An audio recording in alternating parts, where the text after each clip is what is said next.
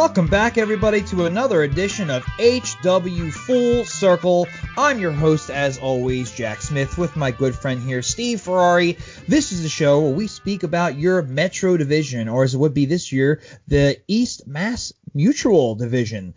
Some around the NHL news, and we bring it all back full circle to your Philadelphia Flyers. We also talk about, quite frankly, whatever grinds our gears. A lot of games went down this week. Before we get into everything, guys, I just want to remind you that HW has teamed up with Manscaped. Manscaped is the best in men's below-the-waist grooming. Manscaped offers precision-engineered tools for your family jewels. With the redesigned electric trimmer, the Manscaped team has perfected the greatest ball hair trimmer ever created. And they've just released the new and improved Lawnmower 3.0. The premium battery will last up to 90 minutes, so you can shave longer. The waterproof technology allows you to groom in the shower. One of the coolest features is the LED light, which illuminates grooming areas for a closer and more precise trimming. And let's not forget about that charging stand. Show off your mower loud and proud, because the intelligently designed stand is a convenient charging dock powered by USB. They also just released their new refined cologne. It is powerful, but it is delicious. I strongly recommend, and it will last you quite a while because only one spritz is needed. You need to experience this precision firsthand. Let's get that bush to tush clean. Get 20% off and free shipping by using the promo code HW at manscaped.com. Make your testes their besties. Your balls will thank you for it. All right. So we are going to do our best this week to not talk about the Flyers. We will talk about the teams associated with the Flyers this year. But if we talk about the Flyers, I may flip my table. So we'll save that for the main show. We might touch on a few things. But I'll just ask real quick, Steve, some big news did go down that might not affect us this year, but could affect the Metro going forward, as one of my favorite players, at least who were available, was finally traded. Your thoughts on the Dubois-Laine swap and that whole saga there with Columbus? I mean, the way I look at it, Pierre-Luc Dubois had to get traded after the abysmal effort he gave. I guess it was Thursday or so. I think it was Thursday. He played like 4 minutes in the first period, and I don't think he saw the ice the rest of the game. Yeah. He had to go. He requested a trade. Everybody knew it. So in a way, he was kind of damaged goods. I think he's an excellent player. He's a top-line center in this league. But I don't know if it was Columbus. I don't know if it was Tortorella. Maybe a combination of both.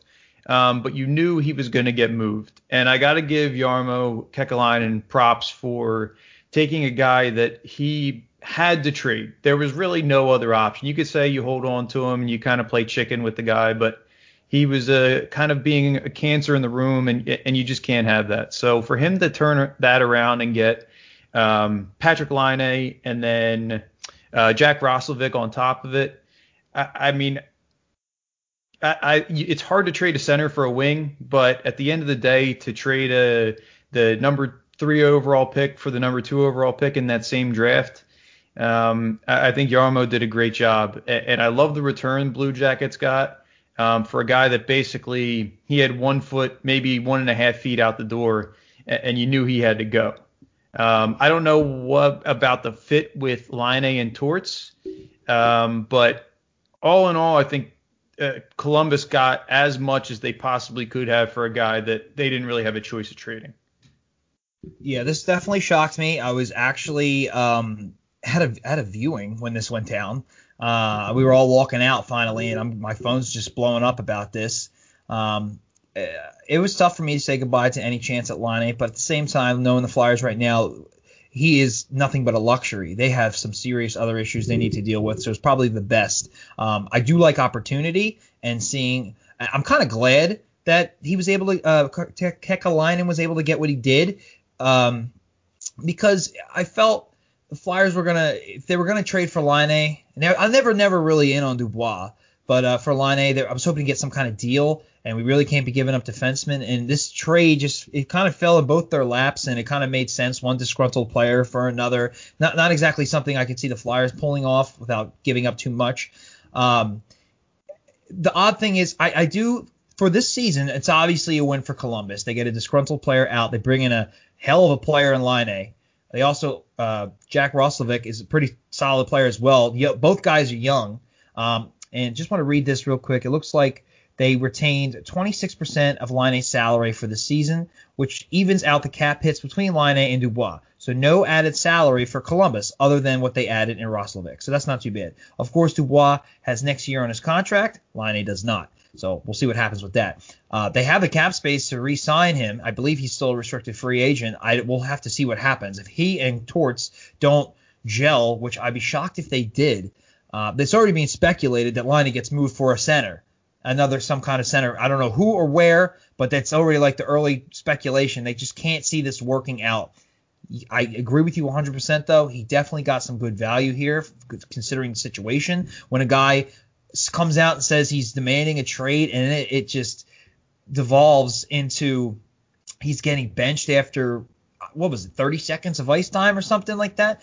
He got 4 minutes, and that was 4 minutes. Yeah, it's hard to move a guy when he puts, you want out. Well, play ball a little bit and make yourself some. It's like the James Harden situation, but he's a bona fide superstar. We don't know much about Dubois yet.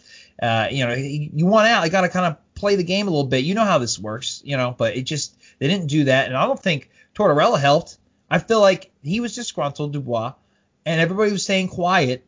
And so I think it was last week Tortorella came out and said, I don't know exactly what he said about him, but he kind of addressed the situation. And that's where everything just went to shit, like even worse. And all of a sudden he's being benched and he's out of there just like that. And it's because he just feels the need. That's Tortorella for you. He can be a great coach. He can get this, whatever out of certain guys.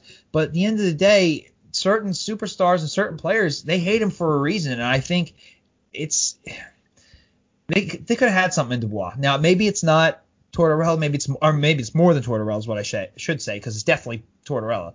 But it's this kind of – I get that guys – the hierarchy works. You listen to your coach.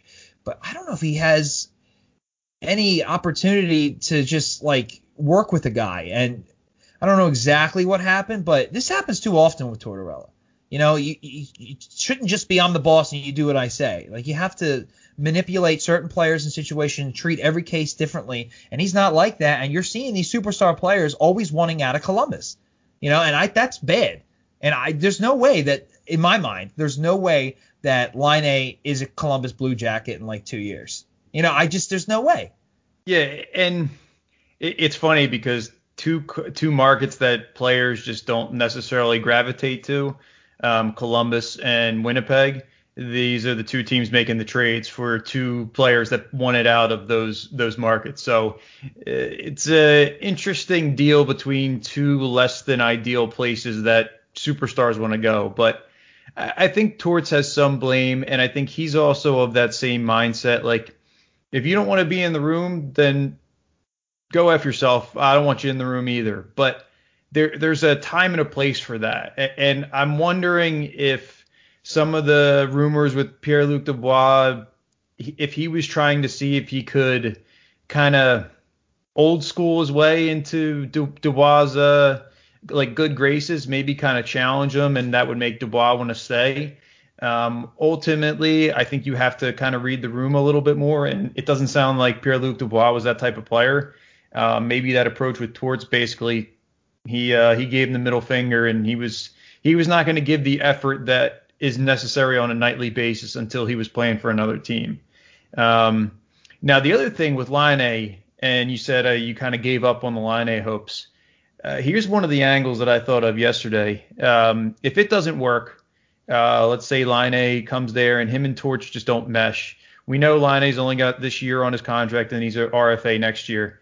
How about Columbus trying to flip him at the deadline? And you knew Pierre-Luc Dubois couldn't stay very long, so you had to trade him as soon as possible. Now you have an asset in Laine that any kind of cup contender can fit a $5 million player who by at the trade deadline is probably more like a $2.5 million player, maybe a little bit less than that. You can move him to a contender, even retain a little bit of salary, and who knows what you can get back. And to me, it would be way more than saying, I'm going to hold Pierre-Luc Dubois and then I'm going to trade you at the deadline and see what I can get. Like, to me, you're getting pennies on the dollar, but with Laine, you might be making $1.10 for every dollar that he's worth. So I think it was a shrewd move by Kekäläinen, and you know what? This might be one of those things we see on paper where Laine and Torts seem like the two most opposite people that would work. Imagine this marriage working out and Laine goes out and has a career year. I mean, I don't think it's going to happen, but I've seen stranger things in the NHL. So to me, this was a trade that both sides did really well on. But at the end of the day, for Columbus to get that return for a guy that wanted out, I think they did a great job. Yeah, no, I couldn't agree more with flipping him at the deadline, because I don't see him in Columbus for all that long. And like, I think the second he's already mentioned he wants to, if he were to be traded to LA or Anaheim, that extension, I don't think he's staying in Columbus. I think he wants to go where he wants to go, and he's got the skill to do so. Now, to your point, if things do work out and he plays very well, he could be flipped at the deadline, and he could get a good amount of assets back. It's absolutely what they should do, and I think that's more likely. Even if they don't pull it off this year, I do see him being traded at some point to somebody. I don't think it's going to be Philly anymore, but who wouldn't want this guy for a playoff run? Or, you know, I'm not sure how exactly it would work with him being restricted free agent still, but he's going to need a lot of money, so he might end up being a free agent if he's traded to a team that wants him for a playoff run. So we'll see. Wouldn't surprise me if, let's say, I don't know who, the Islanders, you know, they add him for a run and he doesn't re-sign there and somehow becomes a free agent. He goes and signs with LA or Anaheim, and just as they rebuild, I could totally see that. But, I mean, for where the situation was as a Columbus fan, you have to realize this is probably the best that you could have gotten for what was going on. And there's still potential for more, which is great. I don't see Laine here. But one player we really haven't talked about is Roslovic. He's actually from Columbus. I don't know if it's Columbus or just Ohio. It says hometown kid. So, I mean, he's a good playmaker. He's got good passing. He's got great speed. He's going to have to earn the ice time with the coach, obviously. But he's a nice center that would he was also a former 2015 25th first round pick. So that's not bad either. He's got some talent there. That might be more of a sneaky acquisition. He's only making $1.9 million, I believe, this year and next year. That's definitely something that, if he gels with Tortorella, would definitely do dividends for Columbus. And I think they can make him the best player he could be. That's what I was going to say. I think he's the type of player that in Winnipeg he was kind of buried on the depth chart, just because their top two lines were kind of there. He wanted out of Winnipeg, and now with an expanded role, he might come in and he might live up to some more potential, and they might have gotten a steal. That might be end up being the best part of the trade that comes back to Columbus, and getting him for $2 million for 2 years. I mean, I think that worked out really well, and to get a throw in like that, that could be a key piece for Columbus moving forward. Yeah, I don't know if it was a money situation, but if I'm Winnipeg, did I really need to include him in the deal? Well, he wouldn't sign a contract. He wanted out of Winnipeg. So it was him that he was the other one that said, okay, yep. I thought, yeah. All right, well, there you go. It's funny because I'm reading it. He thought it was a shock. Like, well, what do you expect? So, yeah, two disgruntled players go out for one. The only thing not disgruntled in this deal was the third-round pick. It's hard. Both teams, you got to give them A's. You know, maybe you lean more towards for Columbus for this year, especially if they flip him for some serious assets. But, you know, Dubois, 2 years, controlled for four. With Winnipeg's got some serious center depth all of a sudden. Mm-hmm. So if they got a good goalie, they can add some more defense. Maybe they can turn things around. And they got a cancer out of their locker room. So hard to hate that there. We'll see what happens. If I'm Columbus, I'm really taking some feelers on what I could get at the deadline. And I hope for me, it's a team that really is really good but lacks scoring, because that would be perfect. But ultimately, we'll see what happens. It was definitely a shock and a surprise.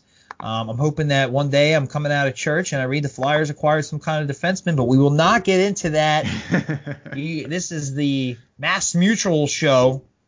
So I'm going to run down some games here, and then we'll discuss who we think team-wise and player-wise, how we're doing in the Mass Mutual East and what we're looking at. Most teams have played five or 4 or 5 games. Flyers have the most with 6, but everybody else is in that 4 to 5 range. So we'll start with Monday. The Islanders did manage to edge Boston 1-0. It was Rask versus Varlamov. Pretty uneventful first period. Islanders got some offense going in the second. Boston has some good chances of their own. Varlamov, I have to give him a little more credit.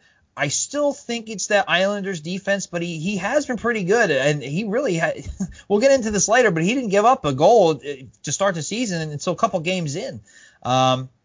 Few close calls.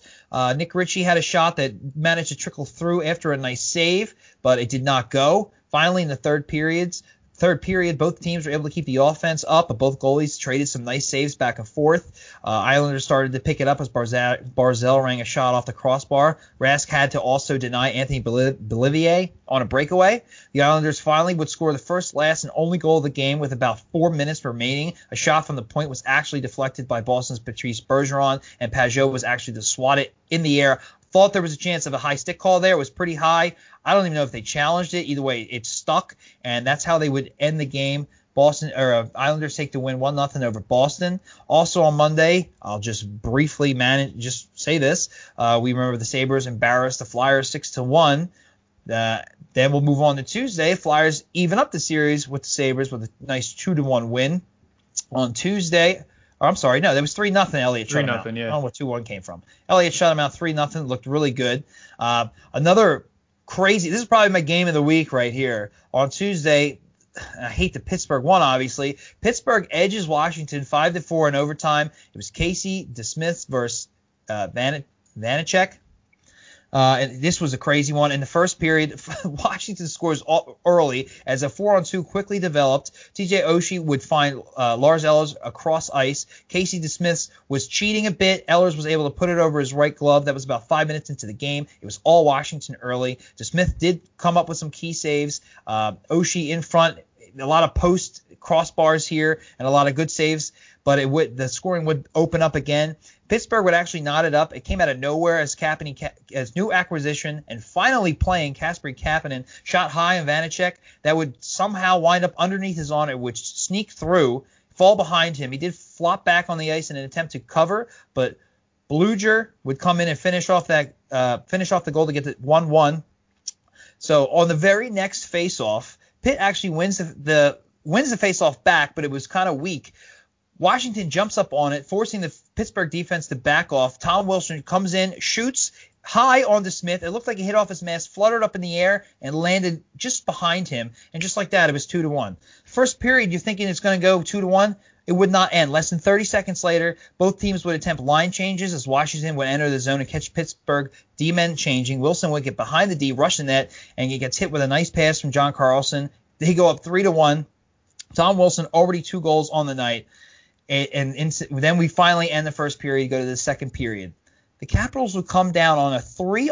I don't know the last time I saw a 3-0. They would not score. They did some back-and-forth passing, and DeSmith just stayed calm, cool, and collected and was able to shut them down. Then they would go on a – let's see if we get this right.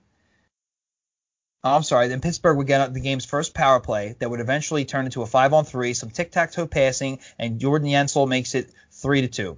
Jake Guentzel. I went to school with the Jordan Yancey. That's where that came from.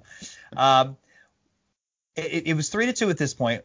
Washington, as it seemed, they have all game, would – come back immediately after giving up a goal, capitalize early on a turnover in the neutral zone. They would enter the zone, take a shot on net, a juicy rebound for Kuznetsov. He buries it. It's 4-2. Washington, this is where things got really strange. And probably the best play I saw of any of these MassMutual games, a 5-on-3 for Washington, an attempt to dump the puck in. DeSmith catches it with his glove, places it on the ice, and flicks it over the entire Washington power play unit, and there's Teddy Bluger right there on a breakaway. He actually looked like Mario Lemieux sliding this through Vanecek's pads. He had no chance, and they scored a shorthanded goal down 5-on-3, and suddenly it's 4-3.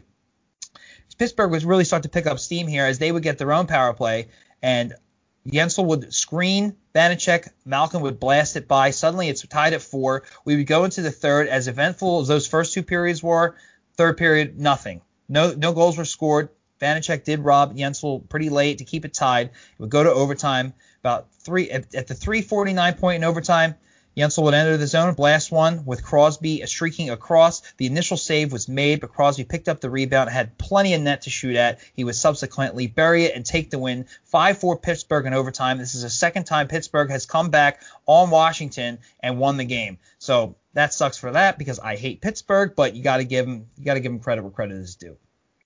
That was the highlight of the week. Next game we go on to would be the Devils. They would beat the Rangers 4-3. This was the Jack Hughes game.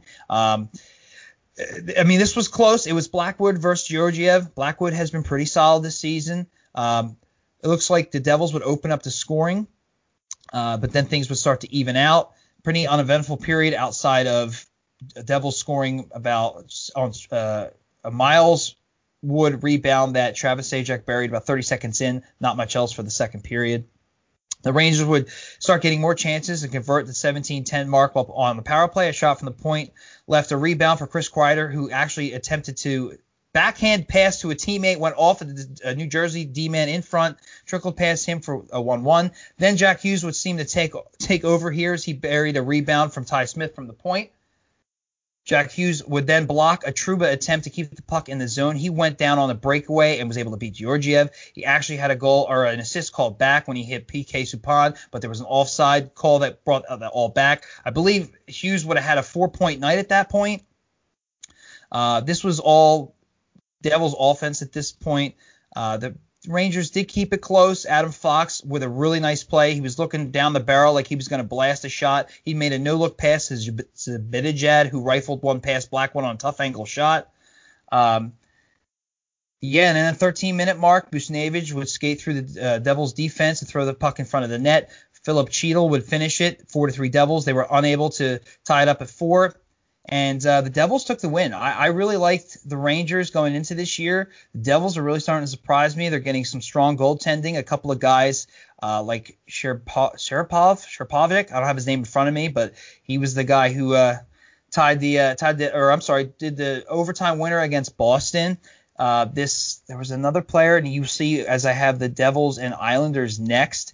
I'll just go into that because Scott Wedgwood would get the start in this game. This is his first NHL start in nearly 3 years. I remembered his name, but I didn't realize it was that long. As good as he was, Barzal gave him no chance on a really nice shot, top shelf. This game, just to sum it up quickly, was all the Islanders. There was one shot that kind of looked like it confused Varlamov. I think it was the first goal Varlamov gave up to start this for the season. Yep. Nathan Bastian ripped a shot that went right over his pass, but there was no screening or anything like that. And he was pretty far away, but that was really it. It was a lot of odd man rushes for the Islanders. They were all over the Devils. They really had no answer. And in the third, they were hitting posts left and right, trying to break a record. It seemed like going into the third period, they started to break through as we saw goals from Jordan Eberle, Brock Nelson, and tension started to flare towards the end of the game, but this was all Islanders as they would win 4-1. That was Thursday night. The only other game that happened on Thursday night would be the Philadelphia Flyers as they managed to salvage a point after letting a 2-goal lead slip. I guess I should be grateful they got a point there because they were down in that game. In the third period, they managed to tie. Like I said, I don't want to spend too much time on the Flyers. That was some of the highlight games of the week. Steve, is there any games that you saw or anything that you saw this week that really stood out to you? I think you brought up a couple that were good. That Pittsburgh-Washington game was back and forth, and that was one of the more fun games I've got to watch so far this year. I'll just kind of touch on what I've seen. That Boston game, the 1-0 loss to the Islanders on Monday. It was boring. Sometimes I love a 1-0 game or like a 2-1, like a low scoring game, but the Islanders just, they played boring. Boston played a boring game, and that was a really nice, whack out of midair of the puck. That was a hell of a goal that they scored, in that game, but Stanika got his first NHL goal this week. Unfortunately, it was against the Flyers. Boston's a weird team. I can't quite figure them out. They came back. They scored their first 5-on-5 goal this week. They looked solid against the Flyers. Now we know the Flyers are dealing with some injuries, and I think that's really hurt them. A full-strength Flyers team, I feel like those games go a little bit differently, but Boston, the jury's out on them. They looked like they had some spark, but I don't know how much of that was them and how much of it was due to the Flyers. Buffalo, we saw Lazar and Reinhart look really good. Eichel and Hall didn't score this week in their three games. Olmark, we know, wasn't in the games against the Flyers for personal reasons, but then he had an overtime loss to the Caps last night. Friday night. That Buffalo top line looks really good, but, man, outside of that, they just I don't know where they're going to get the scoring from. I know Lazar had two, but if you're relying on him to score two goals in games, you're probably not going to win a lot. Their defense, one thing I'll point out, Rasmus Dahlin, I know he was the top overall pick, 2 years ago? I didn't see anything out of him. And we got to see him firsthand for two games this week. He didn't look like a quote unquote generational talent D-man. I don't know what your thoughts were, but I kind of forgot he was out there a couple times. He played on the second power play, I want to say, and I didn't see anything. He quite frankly looked pedestrian in those two games. I don't know if you saw anything different, but there just wasn't there that made me think, wow, this guy was the number one pick a couple years ago.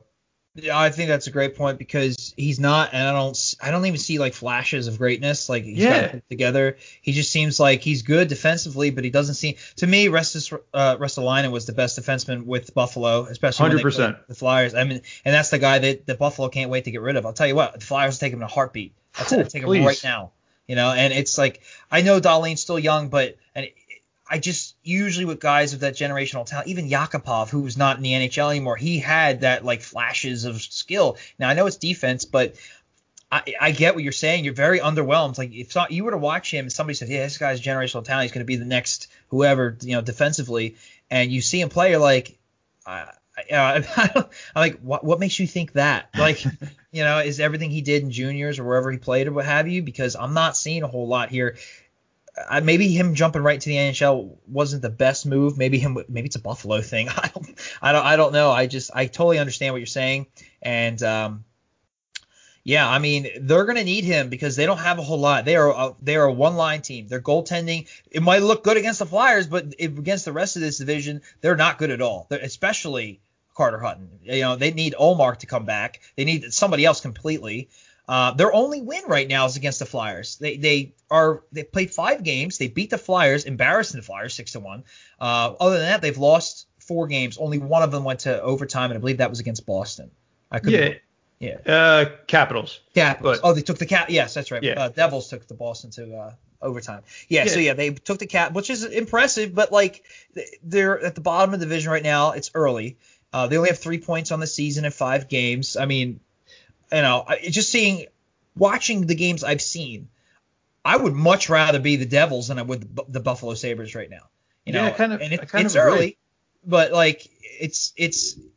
they've only played 2 games, and I've liked what I've seen more from New Jersey, who's played 4 games. They have 2 wins and 2 losses, but 1 loss was an overtime loss, which means they've pretty much been in every game. The only bad game was when they played the Islanders. The Islanders owned them in that game.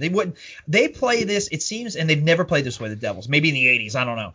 But they've always been that defensive team. They are looking more and more like they should be out west, playing teams like Colorado and whatnot. They're really open, especially when Jack Hughes is out there.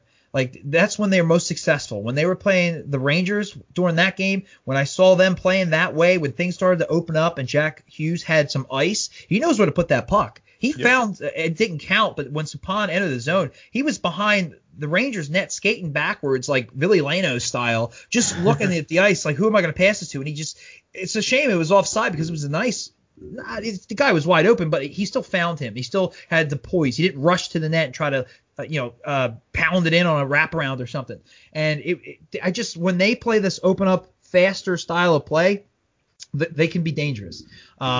If Blackwood is the real deal and they maybe add some defensemen, they're all not that bad anyway, and maybe another superstar kind of player, they might be able to turn their – we thought they were a bottom-dwelling team. They might be able to turn that around pretty quick. I see the pieces in place. Got to hand it to Lindy Ruff. I think he's got these guys playing better than I thought they'd be playing. A lot of it is Blackwood. But Wedgwood was also in against the Islanders. I don't want to kill them too much for that loss. To me, that's their only one blemish on the season so far. And they had a guy who hasn't started in 3 years in net.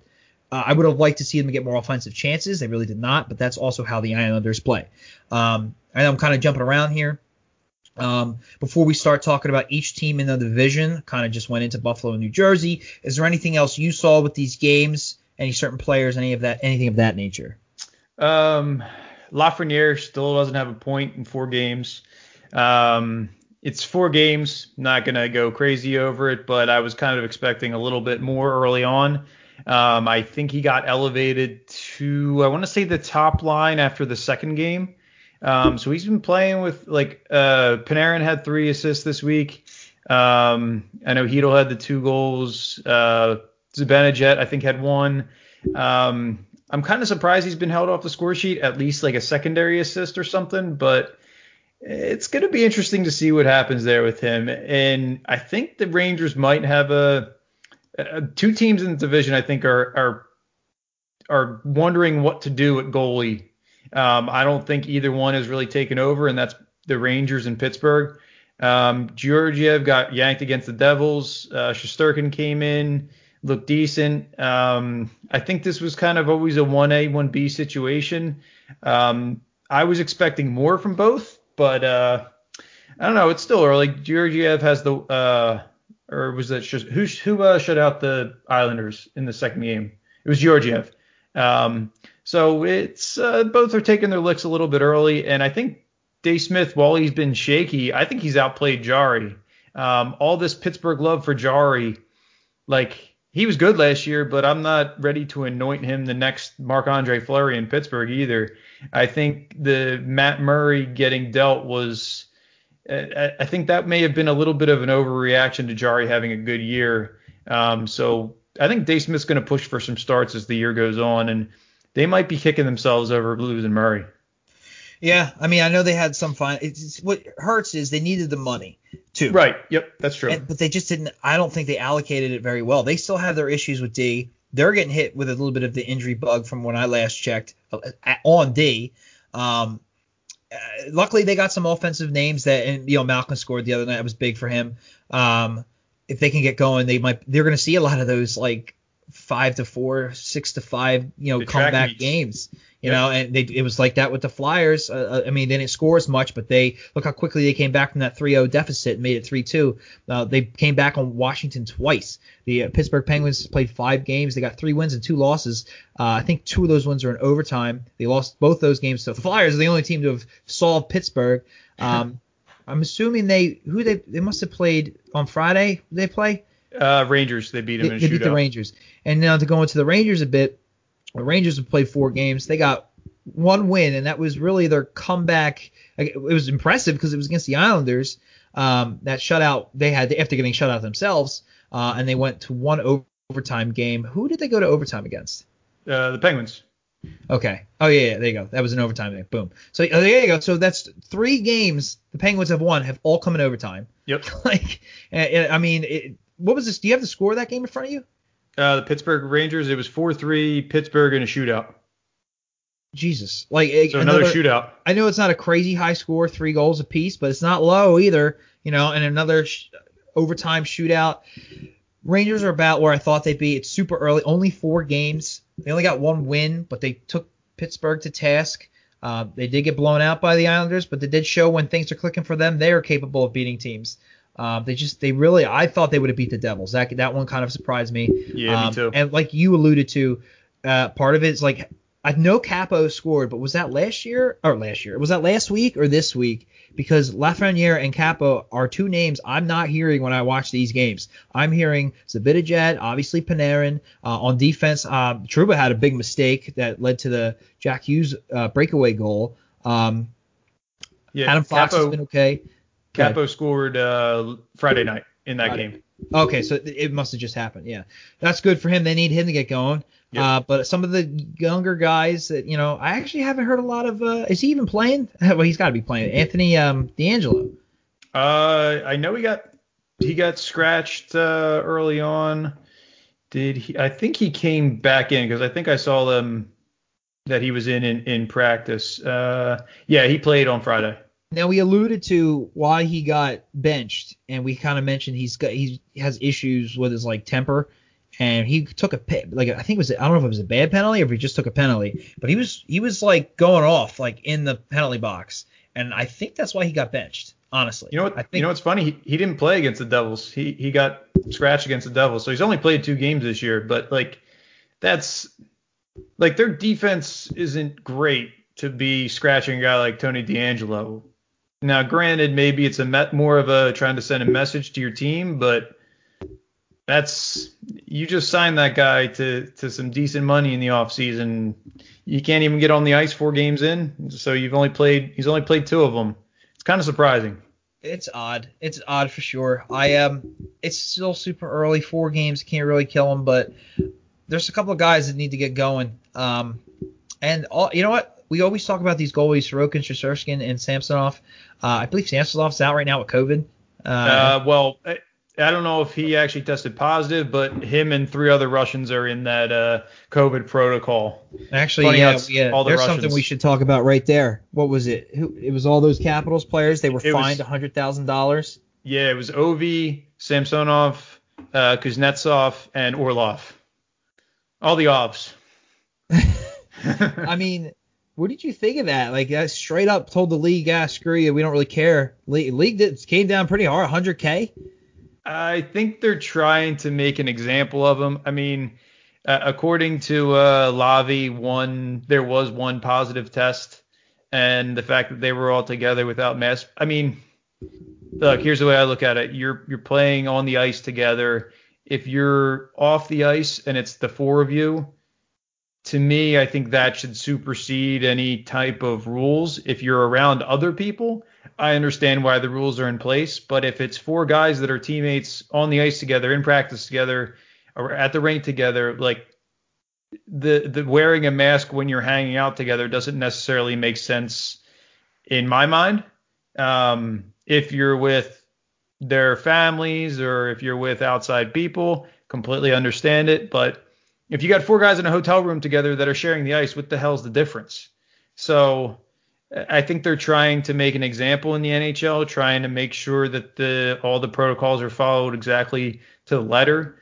But that's a big deal because you're missing those 4 players for 4 games. And in a 56-game season, that could come back. And if you lose a couple points because you don't have Ovi in the lineup and Kuznetsov and Samsonov, that might come back to bite you at the end of the year. Yeah, I almost completely forgot that even happened. And It does seem a little silly. But I, you know what though? At the end of the day, if this was outlined and they, it is what it is. It might not be stupid, but they still gotta, or it might be stupid, but they still gotta follow it. I mean, if it were Flyers right now, can you imagine? Or with the injuries we had, and we lose, a couple of guys. But we'll see what happens. It's a weird year, man. We're just gonna do the best we can. And I understand as much as stupid as it is, I understand the NHL's fear and all this. They've already had to push back, make changes to the schedule, postpone a couple of games, especially with Florida and Dallas and what's going on and all that. Carolina and Florida. Carolina. It is what it is. Right. What are you gonna do? The rules are there. You got to follow the rules, whether we agree with them or not. They're there to try and, I guess, keep this season going as well as you can.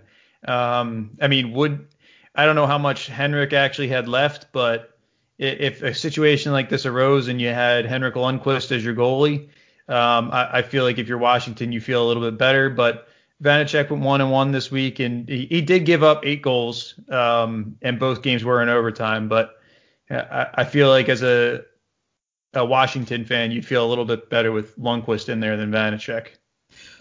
For sure. And I guess my question is, I've seen this in a couple of games I saw this week. Washington has the offense, and they've been quick to counterattack, and when they give up a goal, get it back. But towards the ends of the game, they start to they're just not the same team that started the game. I think it's cost them, particularly against Pittsburgh. And that's a good point. I feel they come out of the gate hot, and then it's almost like they sit back a little bit, and they can't seem to flip that switch back on. and you let another team get back into the game. It's a dangerous way to play. You're going to give up a lot of points doing that.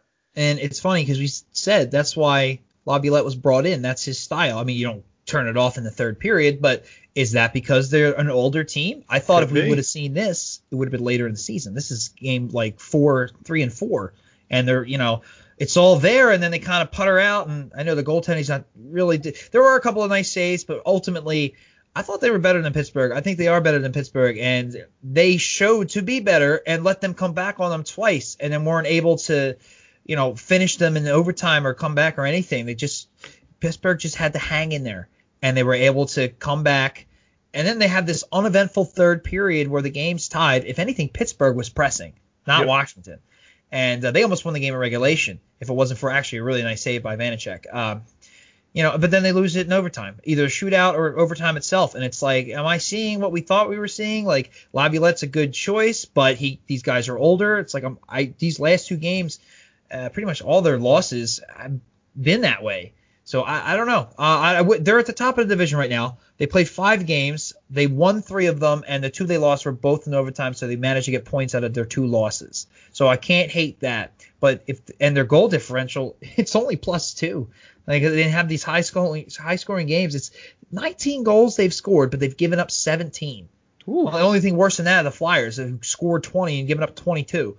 Yeesh. Like that leads our division in goals against, but we'll get into that later. Did you see Chara just smothering? I think it was Lazar up against the boards. I didn't see what precipitated that, if it was a hit or something in the game. And he kind of just laid on top of him, and then I'm pretty sure the Sabres, as he was doing that, just went up and scored. It was a weird little sequence, but Chara was just giving him the business on the ice. I have to think something happened. I'm going to have to go back and see what it was, but Chara was just all over him. And then Buffalo just kind of went around and scored. So something to keep an eye on. Maybe Chara's temper was getting the best of him there. So funny that you said it, because Voracek did something just like that last night. It's true. And we're like, I'm like, he probably railed him. And we saw the replay. And it's like, it really wasn't that bad. That's a good point. You know, we're down 2-1, takes a stupid penalty kind of early in the game, and you saw what happened. But, yeah, I don't know. Guys, they get older, they get grumpier. You know, I mean, they don't want to deal with it. You know? Yeah, it's stupid. It's a shame. Yeah, I haven't really seen much of him. I mean, when he's out there, you know, he's out there. But as far as plays, not a whole lot of positive, to be honest with you. Not yet. But, hey, listen, they're at the top of the division. Can't hate too much. And it's funny because their goal situation's a little strange right now as well. One team we haven't really talked about that I'll ask you about, it's Boston Bruins. I had picked this team to win the division. I immediately saw that they're a little rough without Pasternak. But some of their depth was coming through. Nick Ritchie has been coming through a little bit for them. Bergeron, obviously. They got some names. They got some players. The defense, it seems, I don't know if it's who they played, but they're kind of settling out. We saw what they did to the Flyers. If we'd have won that first game, I'd just finished them, didn't have that horrible third period. I wouldn't think what I do now with Boston. But seeing that they came back and stole that game, Flyers snatching defeat from the jaws of victory, and then to blow us out like that, it was kind of like telling. Like, this team's, they're still there. There's a reason that they're as good as they were, and it wasn't just Krug and Chara and Pasternak being out. They're better. They have a good coach. I'm not saying he's coach of the year, but he is a good coach. They're a second right now. 5-3, 1-1, 7 points, only 1 point. Well, they're tied with Philly, really, but they definitely have the head-to-head. Oh, man, that's painful. So what have you seen with Boston so far? What do you think? I think they're a combination of their first couple games and what we saw against the Flyers. I think the Flyers are severely missing Couturier. And last week when we talked, I think I predict 7 points. Not that I underestimated the loss of Couturier, but without him in the lineup, it's so much different. And then they lose Myers and Frost early in the week. And I think what we saw Boston come out and do to them is I think it was kind of a product of them finding something specifically 5-on-5, and the Flyers just being severely shorthanded against a team like that. I'm going to say they're somewhere in between. I'm not ready to say what they did last night and what they did on Thursday is a perfect reflection of what we're going to see later in the season. I still think they're missing depth on defense. I still think they're missing depth scoring outside of that top line. But they showed that with the goalies that they have, they're going to pretty much be in every single game. Bruce Cassidy, I think, did a really good job coaching this week. I think he had the matchups cooking against the Flyers. And it was, you know, I didn't think Hart played that bad in the shootout loss. I thought the Flyers played a good game for the most part with a bunch of hiccups in between. And Boston capitalized. You got to give them credit for that. Hart, I thought, got held out to dry a couple times. But last night, that was just a piss-poor effort on the Flyers' part, and Boston came out and took it to them. So I think we need a bigger sample size with Boston until we really know what they're going to be. I just think that lack of true depth on the back end is going to come back to bite them some games. And if Rask and Halak aren't playing their A game, if you get a B game, I think that's where you're going to see that really shine through. But so far, they look good. Boston's going to be solid no matter what. I just wonder if they'll be able to keep up with some of the other teams in the division. But so far, they're not looking too bad. So we should talk about the Flyers a little bit simply because we're talking about Boston. I will say it sounds like you're saying, and I do agree with this, Boston, we don't really know yet. They are the team that did lose to New Jersey, but they can be the team that beat Philly. But the reason, some of the reasons they beat Philly is our injury issues, but also our serious issues on defense. And I think they took advantage of that. Yeah, 100%. Yeah, so to get into Philly just a little bit, because I have two questions for you. The first one is, do you think Gustafsson ever was taught how to play defense? I don't think he can spell defense. It is a travesty. It's just like, and you know, there's certain things when it comes to playing defense. It's positioning, and then the thing that kills me, this is my biggest pet peeve when it comes to defensemen, is lazy, weak clears. If you don't have something, like if you don't have an outlet pass, put it high and hard off the glass, get it out of the zone. These lazy, backhanded, weak clears that just get knocked down, guys pick off the passes. That's like anybody can not do that. And it's like, I don't know if it's Gustafsson just not processing the game as quickly or what, but like so many times we saw these terrible backhand passes, just weak, and they're getting turned over, and that's how, like, the Buffalo was killing us with them. They would do that, and they would pick it off, and it goes the other way. Yeah, and you're exactly saying something that I said after the Buffalo game. He's a defenseman, and he has zero defensive awareness. Yep, like, he does 100%. Not know. It is, there's the puck, get it out. You know, and he's by far the worst. But I'm starting to see now that we have more issues than just him. Besides, we're missing a player. Besides injuries, Hag and Braun are not playing well either. Oh. You want to talk about weak clears, or in Hag's case, any clears. Anytime the fucking just ice it. Like, it's getting silly. Yeah, but you know what? I'd rather you ice the puck than do that weak backhand shit that gets picked off in the zone. If you don't have anything right there, yeah, ice the puck. We'll figure it out after that. But like turning the puck over at your line when your forwards are starting to break out, all you're doing is giving the other team an odd man rush starting in your zone. So that's where the defense really has to help the forwards out. Now, here's another thing I observed before we go back to the defense. And I don't know if you saw this, but it felt like the Flyers forwards were breaking out of the zone a little bit too early.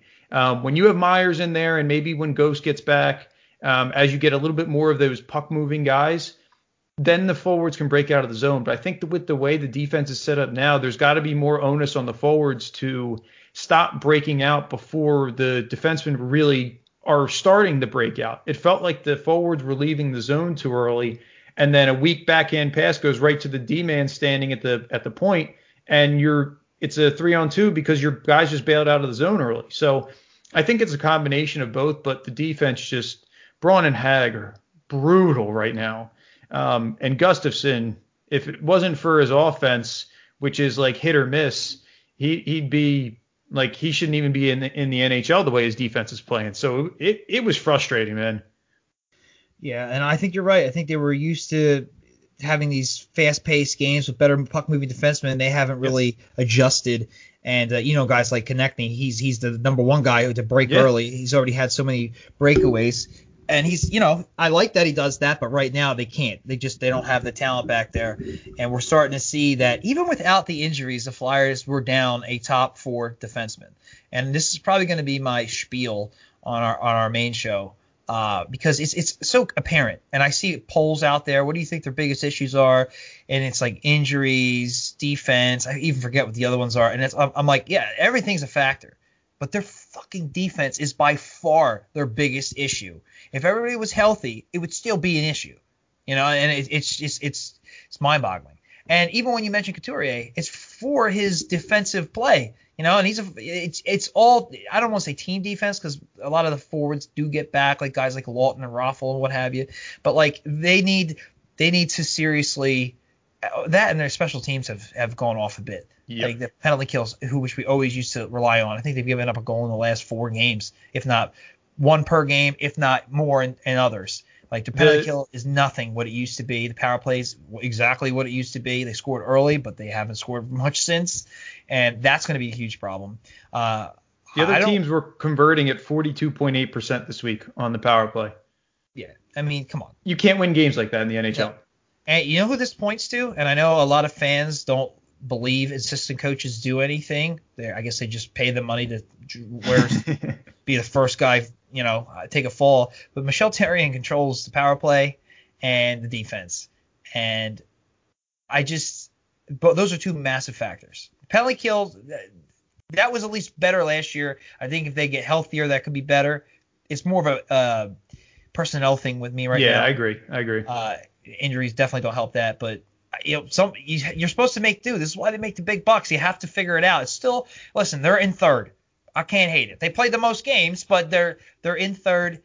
They have, they beat Pittsburgh. They should have beat Boston once. That really pissed me off. But they have two embarrassing losses. And I said after the first one, I hope that Buffalo did not just create a blueprint on how to beat the Flyers.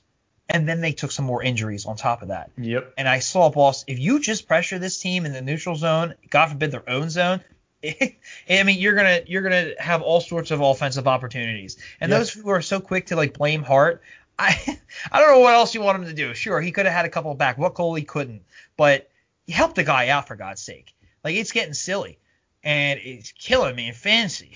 it's oh my God, I can't even start the guy right now. But they got a lot to fix. I don't want to get too much into the Flyers. We'll back. Oh, I do want to ask you one question, though, because I want to get your thoughts on this. Hit me. Should and does Fletcher make some kind of move for the defense within the next week or two? Should he? Yeah. Will he? I don't think. I think it's really hard right now because I don't think most teams are in a position that they want to trade anyone yet. Unless you have the Pierre-Luc Dubois where he wants out, Laine wants out, and then you had that Greg Patter and Ian Cole deal with the Wild and Colorado, like a one-for-one D-man. I don't know that there's a trade for the Flyers just yet. I think they are going to need one, but I also think Fletcher is going to look at it like, okay, we can get Ghost in the lineup and maybe get a little bit more speed on the back end and maybe a little bit more of an aid to the breakout. Maybe we can see – I know their defense in the defensive zone needs improvement, and Ghost, let's be honest, probably is going to help that. But maybe with a little bit more speed and a little bit more puck movement, that by proxy helps you on the back end.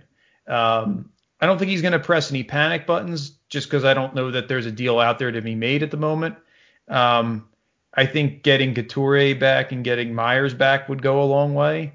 But I will not be surprised if any time a D-man's name comes up for another team as being on the trade block, the Flyers are interested. Like a Ristolainen, he would he would slot perfectly in this D-core, and I think it would fix a lot of their problems. He's tough. He plays a defensive game. He'll contribute a little bit on offense. I mean, if they want to move him, sure, I'll take him. What do you want for him? But I want to see a deal. I don't think it's going to happen yet, but something's going to have to be done before the trade deadline to solidify this back end. And yeah, I think he should do something. I don't know if he can do something. What scares me about Ghost is the speed could be there, the breakout could be there, but defensively, yikes. And but at this point, is he any worse than Braun or Hag? Well, Gustafson, I doubt comes out of the lineup. But is he any worse than Braun or Hag? Like, can it be any worse? No, I don't think it can get any worse, I guess. Exactly. But it's looking. You look at that defense, and you're just like, we're gonna have a field day with the Flyers goalie. Like it's sad. And what scares me, which I'm getting to, is the Flyers have the most goals for in their division and the most goals against. They are essentially giving up over 3.5 goals a game at 3.6 repeated, like in 6 games. They've given up 22 goals in 6 games, and they had 20 goals.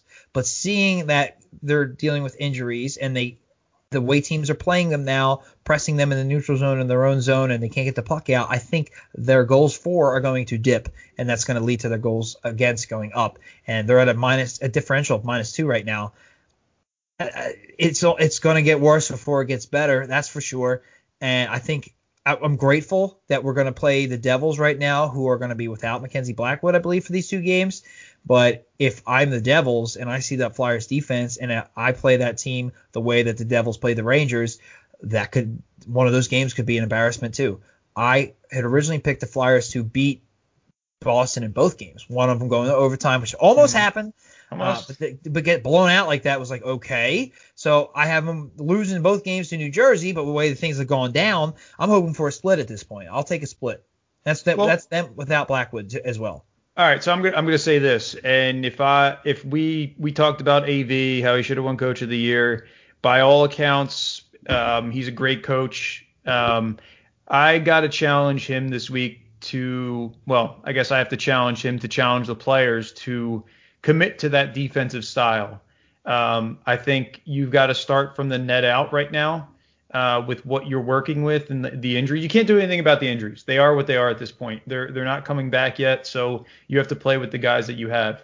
So commit to the back end, take care of your own zone, and then worry about the offense. I got to focus on bringing that goals against number down. I mean, right now, I think throughout the entire NHL, you're seeing more goals than you normally would just with a shortened training camp. Goalies aren't necessarily in sync. You're still working with guys that haven't been on the defensive side that haven't been able to get a ton of chemistry. So I think that number comes down, but I'm challenging AB this week to really have that team committed to defense and then let the offense come after you've taken care of that end. So that's where I'm at. And if they do that, I think they still have enough. Because I believe in Hart and I believe in Elliot, and I think they'll be able to score. But you gotta take care of your own zone first. Yeah, you're right about that. I hope they do that and settle things out. But if the one weakness that I think we realize AV does have is the in-game adjustments, and I think he's going to have to do a lot more of that, especially if his team gets down early or gets things roll out of control a little bit.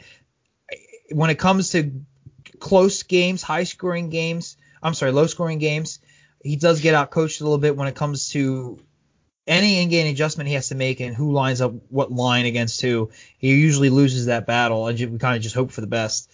When I think about the defense, I had this thought in my head, and it's if I'm looking at the Flyers lineup like before a game, and they always show the player's picture, and it would just be – the top line would just be a picture of Provorov. And then a picture of Andrew McDonald. And then the next 2 pairings would just be pictures of Andrew McDonald. like they feel that bad to me right now. Yep. Like it is Provorov. It's Sanheim. Listen, he's not bad, but I don't think he's that good right now either. He's pitched in offensively. He does make mistakes. You were talking about the weak clears. He was earlier in the week. He was definitely, all about that. Like he could not get the puck out of the zone. And it just they're going to have to lean on him, and Proval can't do it all himself. And I'm hoping that he plays better and doesn't revert back. It's a lesser play because, Jesus. And it's really looking rough right now. It's scary. Anytime the team has the puck and enters the zone, I feel like it's the Hackstall error of like 2015 during their 10-game losing streak, where it just felt like anything that goes on net goes in. And we talked about the Flyers way too much that I had planned. There'll be plenty more to talk about, though, but I did want to get your thoughts on it, what we could do right now. And it sounds like Fletcher's going to have to be not much he can do, maybe get creative. It's going to come down to the AV and the coaches, and then hopefully the players perform. Other than that, we'll get back into the MassMutual East. We talked about everybody. Islanders, they are in fourth place right now. They are 3-1 in 4 games. They have 6 points. Only that blowout loss to the Rangers is their only blemish right now. They have a goal differential. This is some of the lowest numbers here, and this is so Islanders. So as I pointed to you, the Flyers 20 goals for, 22 against. Pittsburgh 18 for, 21 against. Washington 19 for, 17 against. Islanders 9 goals for, 6 against, and they were a +3. Like, that's insane. Like, it's incredibly low. But that's them. That's the Islanders. And I think they got a majority of those goals against the Devils. They scored 4 in that game. So take that game away, they would be 5-5. Their goal differential will be 5-5. But listen, that's exactly who we expect them to be. I think they might win this division. I know they're only in fourth right now. They've also only played 4 games. When they're on, I really think they can beat almost anybody. You know, they just, the way they play, you just trust their goal scorers with the puck. If they get a guy like Eberle, who had 2 goals going, on top of guys like, obviously, Barzal, Nelson, and Lee get their goals in their ways, but the talented guys, Pageau, like, if they start doing their thing and they play that team defense, and Varlamov looks pretty – he hasn't been tested often, but when he has been, he's been pretty good. They can – and if Sorokin steps in and is something – if Dobson turns and like keeps developing, like, oh God, the more I talk about it, the more the team scares me. They're finishing first or second. Like that is just in the 4 games I've seen them play. I'm already convinced that they will finish first or second in our division. And I think if we were to play the Islanders tomorrow, we might get blown out, like, or at least shut out. Yeah, and it's just, it's going to be eventful until they figure things out and start getting guys back. But God forbid we take any more injuries, it could be really in some big trouble. So I'll just leave it at, is there anybody in the East, excuse me, that you really like, dislike, were surprised by in a good way or bad? And just final thoughts on where we're at after 4 or 5 games of this new season. I think New Jersey is surprised. They've come out. They're pesky. They're young. They kind of don't know they're not supposed to win yet. I think that'll eventually catch up to them, but I think they're going to be a tough out for this entire division. Buffalo, I expected more. I think we saw the good in the one game with the Flyers, and then kind of the rest of the season we've seen more or less what we saw from them last year. So right now they're my 2 up and down teams. Overall, though, the rest of the division kind of going right in line with it. Islanders I thought would be good. Pittsburgh right in the middle. I guess the Rangers would kind of fall in that disappointment, but I think they're still a year away. They're still putting some things together, and until one of those goalies really takes over, I think you'll see some inconsistent play from them. But I'm going to go with Rangers. I'm sorry, New Jersey up, Buffalo down. Other than that, I'm looking forward to this thing kind of playing out. I think it's going to be a fun ride. Yeah, it's funny. I look at the standings right now, the predicted standings I'd have, and Buffalo's essentially where I had them. The Devils are 3 spots up, or 2 spots up. Rangers are spot down, actually 2 spots down. Pittsburgh's exactly where they should be. Boston's only a spot down. Washington's at the top right now. Flyers are a spot down. It's roughly we're all right there, and those are the surprises. As you alluded to, New Jersey. Buffalo's worse off than I thought they were. Rangers got to get it going. Pittsburgh's exactly where they were. Islanders, I expected ascend that chart for sure. They're in fourth. They only lost 1 game. you know, where the Flyers have two blowout losses, one game where they completely they should have shut it down in the third. They had one of their worst third periods, but then we're supposed to feel good about the fact that they tied it to salvage the point. And then, oh my God, I hate them in a shootout. They're just so useless. You know, poor Hart, man. Boston, they're at the top, but I really do need to see more of them. As you alluded to, they do have the goalie tandem. They still need more depth. I think they took advantage of the Flyers' injuries and lack of defensive depth. And Washington's Washington. They may have lost those two games to Pittsburgh, but hey, if they win those two overtime games, they're 5-0. You know, so you can't take that away from them. It's early in the season. We'll see where it goes. To me, the teams I don't want to play right now are obviously the Islanders. I think Washington would skate right through our defense, and the Devils should be interesting. I think if we play Pittsburgh again with our defensive issues, we might come away with a couple of wins, but they'd be 8 to 7 games. Like, they would be through the roof. So it's definitely super early. Not happy with what I've seen from Philly, obviously, but they are still technically in the top four, which is a playoff spot. So whatever. Yeah, we'll see how things develop. It was definitely an interesting week. Things are starting to come into their own. You got anything else there, Steve? Just please, Couturier, Myers, come back soon. Yeah, seriously. We're going to have to say some prayers. Seriously, I have to say some prayers because we can't afford any more injuries. I think it's official. Gustafson will, after the season, will never wear a Flyers jersey again unless he – I don't even know. I don't want to give any options. It's just, he's done. He's going to steal his jersey and just wear it around to prove you wrong. Yeah, right. Him and McDonald. I think Ghost has a real opportunity here to silence some haters like myself. He wants to show me he don't grow on trees. Well, this team needs him now more than ever. If he can just be that guy, maybe. That's a great point. We really need him to step up this week, show he's healthy, move the puck, just that. He's got a chance to play himself into and keep himself in the lineup this week. If he plays well, yeah, and the Flyers either have better games or win, watch how quickly the narrative changes on Ghost. Yep, 100%. Like, yeah, and I don't think it's him going forward as a whole. I just know how reactionary everybody is, and I would like to see him play well, obviously, because I want the Flyers to win. He has the opportunity. If he plays well, I hope he continues to play well. But good God, do we need him for this stretch of injuries to play well? Like, please. And I bet you he comes in against a team like New Jersey. I bet you he shows some flashes, gets people all hyped up. But as I saw last year, he would then kind of teeter down after like 2-3 games in. Suddenly he didn't have that zip, wasn't as impressive as, oh, he's back and all that. And, you know, but if he comes out and scores, people are going to lose their mind. I don't need him putting 2 and 3 points in a night. I just want him being responsible, and I want him to assist in the breakout.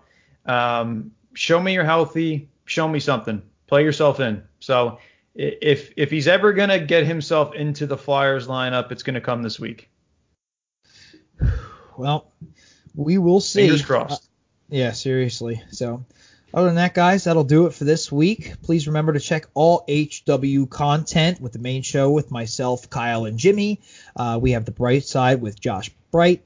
We now have The Sheriff with Kyle and Sean McMorrow. That show had its first show go. It was phenomenal. It's been all over everywhere. I strongly suggest you check it out, as well as our website, hwhockey.net. All our content is on there as well.